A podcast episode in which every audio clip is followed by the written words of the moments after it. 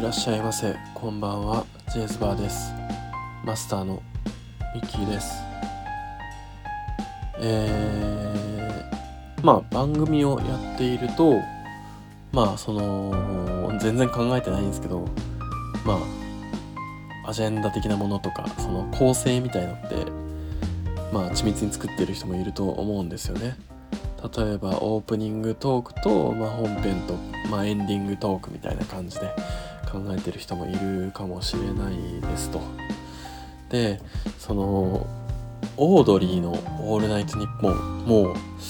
多分名実ともにラジオ界のトップランナーにもうなってますよね。オードリーのオールナイトニッポンがあるんですけれども、普通のラジオ番組ってコーナーとかがあって曲を流してそれで、番組の結構な部分が埋まっているんですけれども、オードリーのオールナイトニッポンって最初の1時間が若林さんの、フリートークで、その後が、春日さんのトークで、最後の方は、スポンサー関係のコーナーとかなのかなっていう感じで、本人たちもストロングスタイル、番組の制作側の聖堂さんという方がそれを岡林さんにやってって言って、早11年2年ぐらいなのかならしいんですけれども、若林さんはいつもこのフリートークのネタを集めるのに四苦八苦してるらしくて、なんでこんなフリートークを毎週毎週こんなにたっぷり考えないといけないのっていうふうに結構たまに振り返ってイライラしたりすることがあるそうです。いや、もっと曲流そうよとかコーナーやろうよとか。でもね、多分変わらないんでしょうね。毎週毎週一生懸命考えて話すことが持ってきてらっしゃるみたいですけど。で、私自身も大体世の中のニュースとか1週間あったこととかの中でオープニングトーク的なものはちょっと考えたりはするんですけれども、オープニングトーク的な小粒な話を今日はいくつかしてみたいと思います。めちゃくちゃくだらないんですけれども。で、まず一つ目がクレジットカード、銀行のカードの情報を私変更使用してでクレカが届くんですけれども、クレカ銀行カードが届くんですけど、これ結構ちょっと私が分かってなくてしょうがないかもしれないですけど、対面じゃないと受け取れないみたいな感じのやつなんですよね。ハンコもういらないことが証明されているハンコなんですけれども、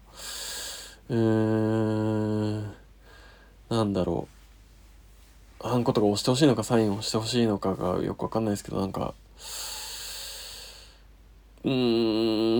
仮にね、実質的に今の仕組み上習慣上必要としてるとは思うんですけど、あくまで習慣だと思うんですよね。そこ法的な取り決めはなかったと思うんですね、受け取り確認に。それで対面じゃないと渡さないみたいなので、当然、しかも時間指定とかをするんだったらまだですよ。時間指定もさせてくれないのに急に訪ねてきて、おいねえなっつって、いねえから不在届みたいな出しとくわみたいな感じで。で、私ももう今の時代郵便受けを毎日チェックするなんてことはないので、見つけた時にはちょっと保管期限過ぎてるみたいな感じになったりはしてますと。で、今度は電話をかけてくるんですよね。今の Z 世代が嫌いな電話で、私も別にもうそんな好きじゃないんですけど、電話を仕事中にかけてきて、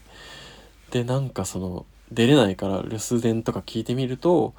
銀行で届けたいけど返ってきてんだけどお前どういうことみたいな電話が残ってるわけです。指定してない時間に物を届けてきて、で仕事中とか営業時間ど真ん中とかに電話かけてきて、おい電話出ろって言ってくるのって、なんかもう何なんすかね、ドキュンも今も古いのかな、もう何なんすかね、こう乱暴者みたいな感じじゃないですか。なんかもうなんだろう、 DV 彼氏じゃないですけど、なんか DV 彼氏っていうのも不適切だな。そして DV は別に男性だけがやるものではないし、なんつったらいいんですか、なんかこうあんまりなんかよろしくないなんかコミュニケーションの仕方だって常々思うんですよね。もうなんかヤマトさんとかはこの時間にしますつって、で受け取り方も選べるよ、ボックスであったり、まあ男らしく玄関前に置くとか、まあ対面も好きだったらやるよみたいな感じでやるじゃないですか。でさすがに取り決めた時間なので基本的にはその時間に家にいようと思いますし、もし何かの需要でダメだったら変更すればいいしっていうことで、ロスが本当にもう全然なくなった美しい姿が作り上げられているのに、いまだになんか銀行とかそういうところってね、旧態依然とした自分たちの乱暴者スタイルを振りかざしてくるなというふうに思います。正直その青い銀行とかね、銀行口座の名前を変えるってだけで予約2週間後って言われましたからね。で2週間後に、1時からみたいな感じで営業時間ど真ん中1時からとかっていう無茶ぶりの時間を指定されて、その時間行くのも結構大変なので、その時間に行ってみたらなんかもう15分ぐらい過ぎてるので次の人に回したので、もう何時になるか分かりませんみたいな、まあ、次の人に回すっていうのも分からなくもないんですけども、そしたらじゃあ1時から1時15分の間に来れなかったらもう回しますよとかっていうふうに、も1時からみたいな書き方じゃないふうにすればいいのにみたいな、なんかなんでしょうね、なんかお客様が神様なんて時代はとうに終わってるんですけど、銀行様も神様ではないので、なんだろう、やっぱりいちいち対応が上からな感じがあるんですよね。なんかお互いまあいい落としどころ見つけようぜっていう感じじゃないのが嫌だなっていうのと、まあそれが度重なる銀行システムのダウンとか、あとはまともな意見をした、エンジニアサイドの意見が気に食わねえって言って、なんかわかんないけどエンジニアじゃない担当者をそういうね担当につけたりとかっていうことして繰り返しああいう障害が起こってるみたいなんで、なんとかならんもんかなとは思いますけど、まあ人は変わらない、組織も変わらないので自分が場所を変えるしかないかなっていうふうに基本的に思ってます。ごめんなさい、なんかライトな投稿をするつもりがちょっと熱が入っちゃいました。で2つ目、めちゃくちゃどうでもいいんですけど、その曲の終わりに音楽の終わりでフェードアウトしていく終わり方ってあるじゃないですか。だんだん音が小さくなってフェードアウトして、まあ、次の曲があるなら次の曲につながっていくとかで、これバンドのメンバーとかスタッフとかの話し声とか笑い声でなんかフェードアウトしてく時があるんですけれども、このフェードアウト中ってイエーイみたいな声が入りがちだなっていう風に思ったってだけの話です。で最近ちょっとねギターでカバーしてた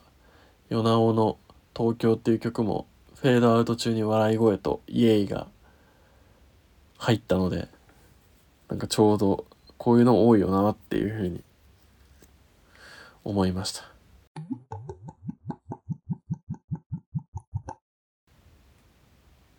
はい。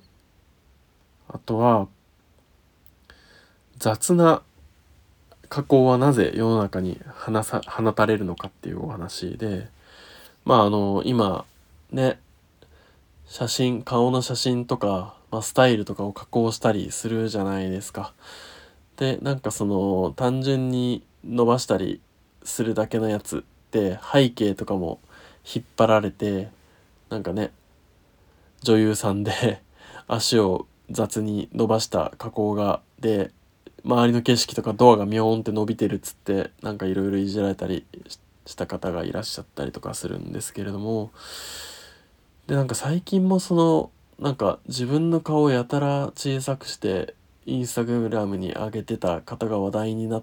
てましたけど、あの人はちょっとわざとの部分あったかもしれないですけど、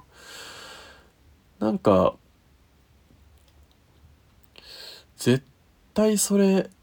違和感あるでしょう、絶対それバレるでしょうっていうのも結構堂々と上げる人が後を絶たないなっていうふうには思うんですよね。それって何なんだろうっていうふうに、なぜなんだろう、そんな雑の加工がバレたところで恥ずかしい思いをするだけなのに、なぜそれをしてしまうんだろうっていうふうに思った時に、2つの要素があると思っていて、1つは、客観性の欠如っていうのがありますよね。自分のやってみたやつを見ていて、うっとりするだけじゃなくて、待てよみたいな、いろいろ炎上した方々とかもたくさんいるし、そういう人たちの画像と比べて自分の画像は違和感ないのかっていう、見返す能力みたいなないのかっていうところが一つ、ね、他者の批判的な目で見てみて、反省をしてみるっていうのは一つあると思うんですけれども、それが欠如してるっていうのはありますと。で、もう一つは、それと付随するというか関連もするんですけども、空間把握能力の欠如っていうのはあるのかなっていうふうに思います。例えばまともな32インチのテレビとかはこんぐらいの大きさだろうとか、赤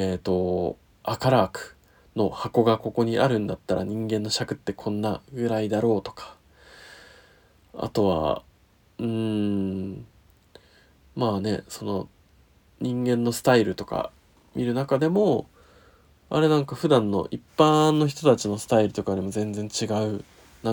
のだなっていうのは、そういう多分空間把握能力であったりとか、自分の頭の中の通常と比較して分かるものじゃないですか。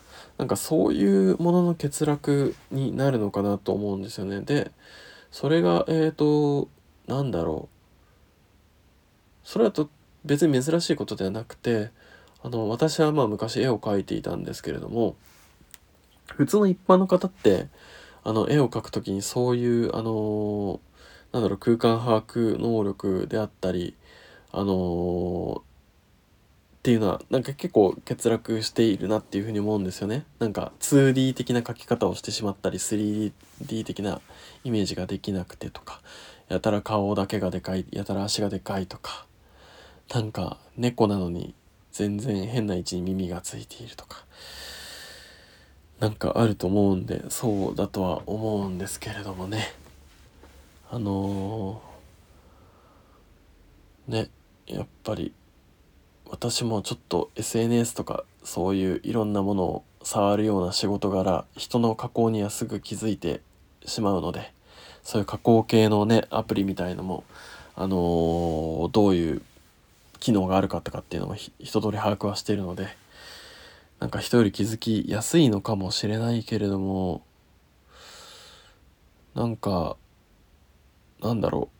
わざとやってるんだったらいいんですけど、完璧に自分がやってると思ってやらない方がいいよなとは思います。やるなとは言わないんですけれどもね。ちょっとぐらいよく見せてとかっていうのは、何かの出会いのきっかけとかになったりするのでいいかもしれないですけど、あんまり過度に加工したりして全然別人じゃんみたいな話になったりしても、自分が得るはずだったチャンスを逆になくしてしまったりすることもあると思うので、あんまりだなっていうふうには思います。はい、最後のオープニングトークネタ、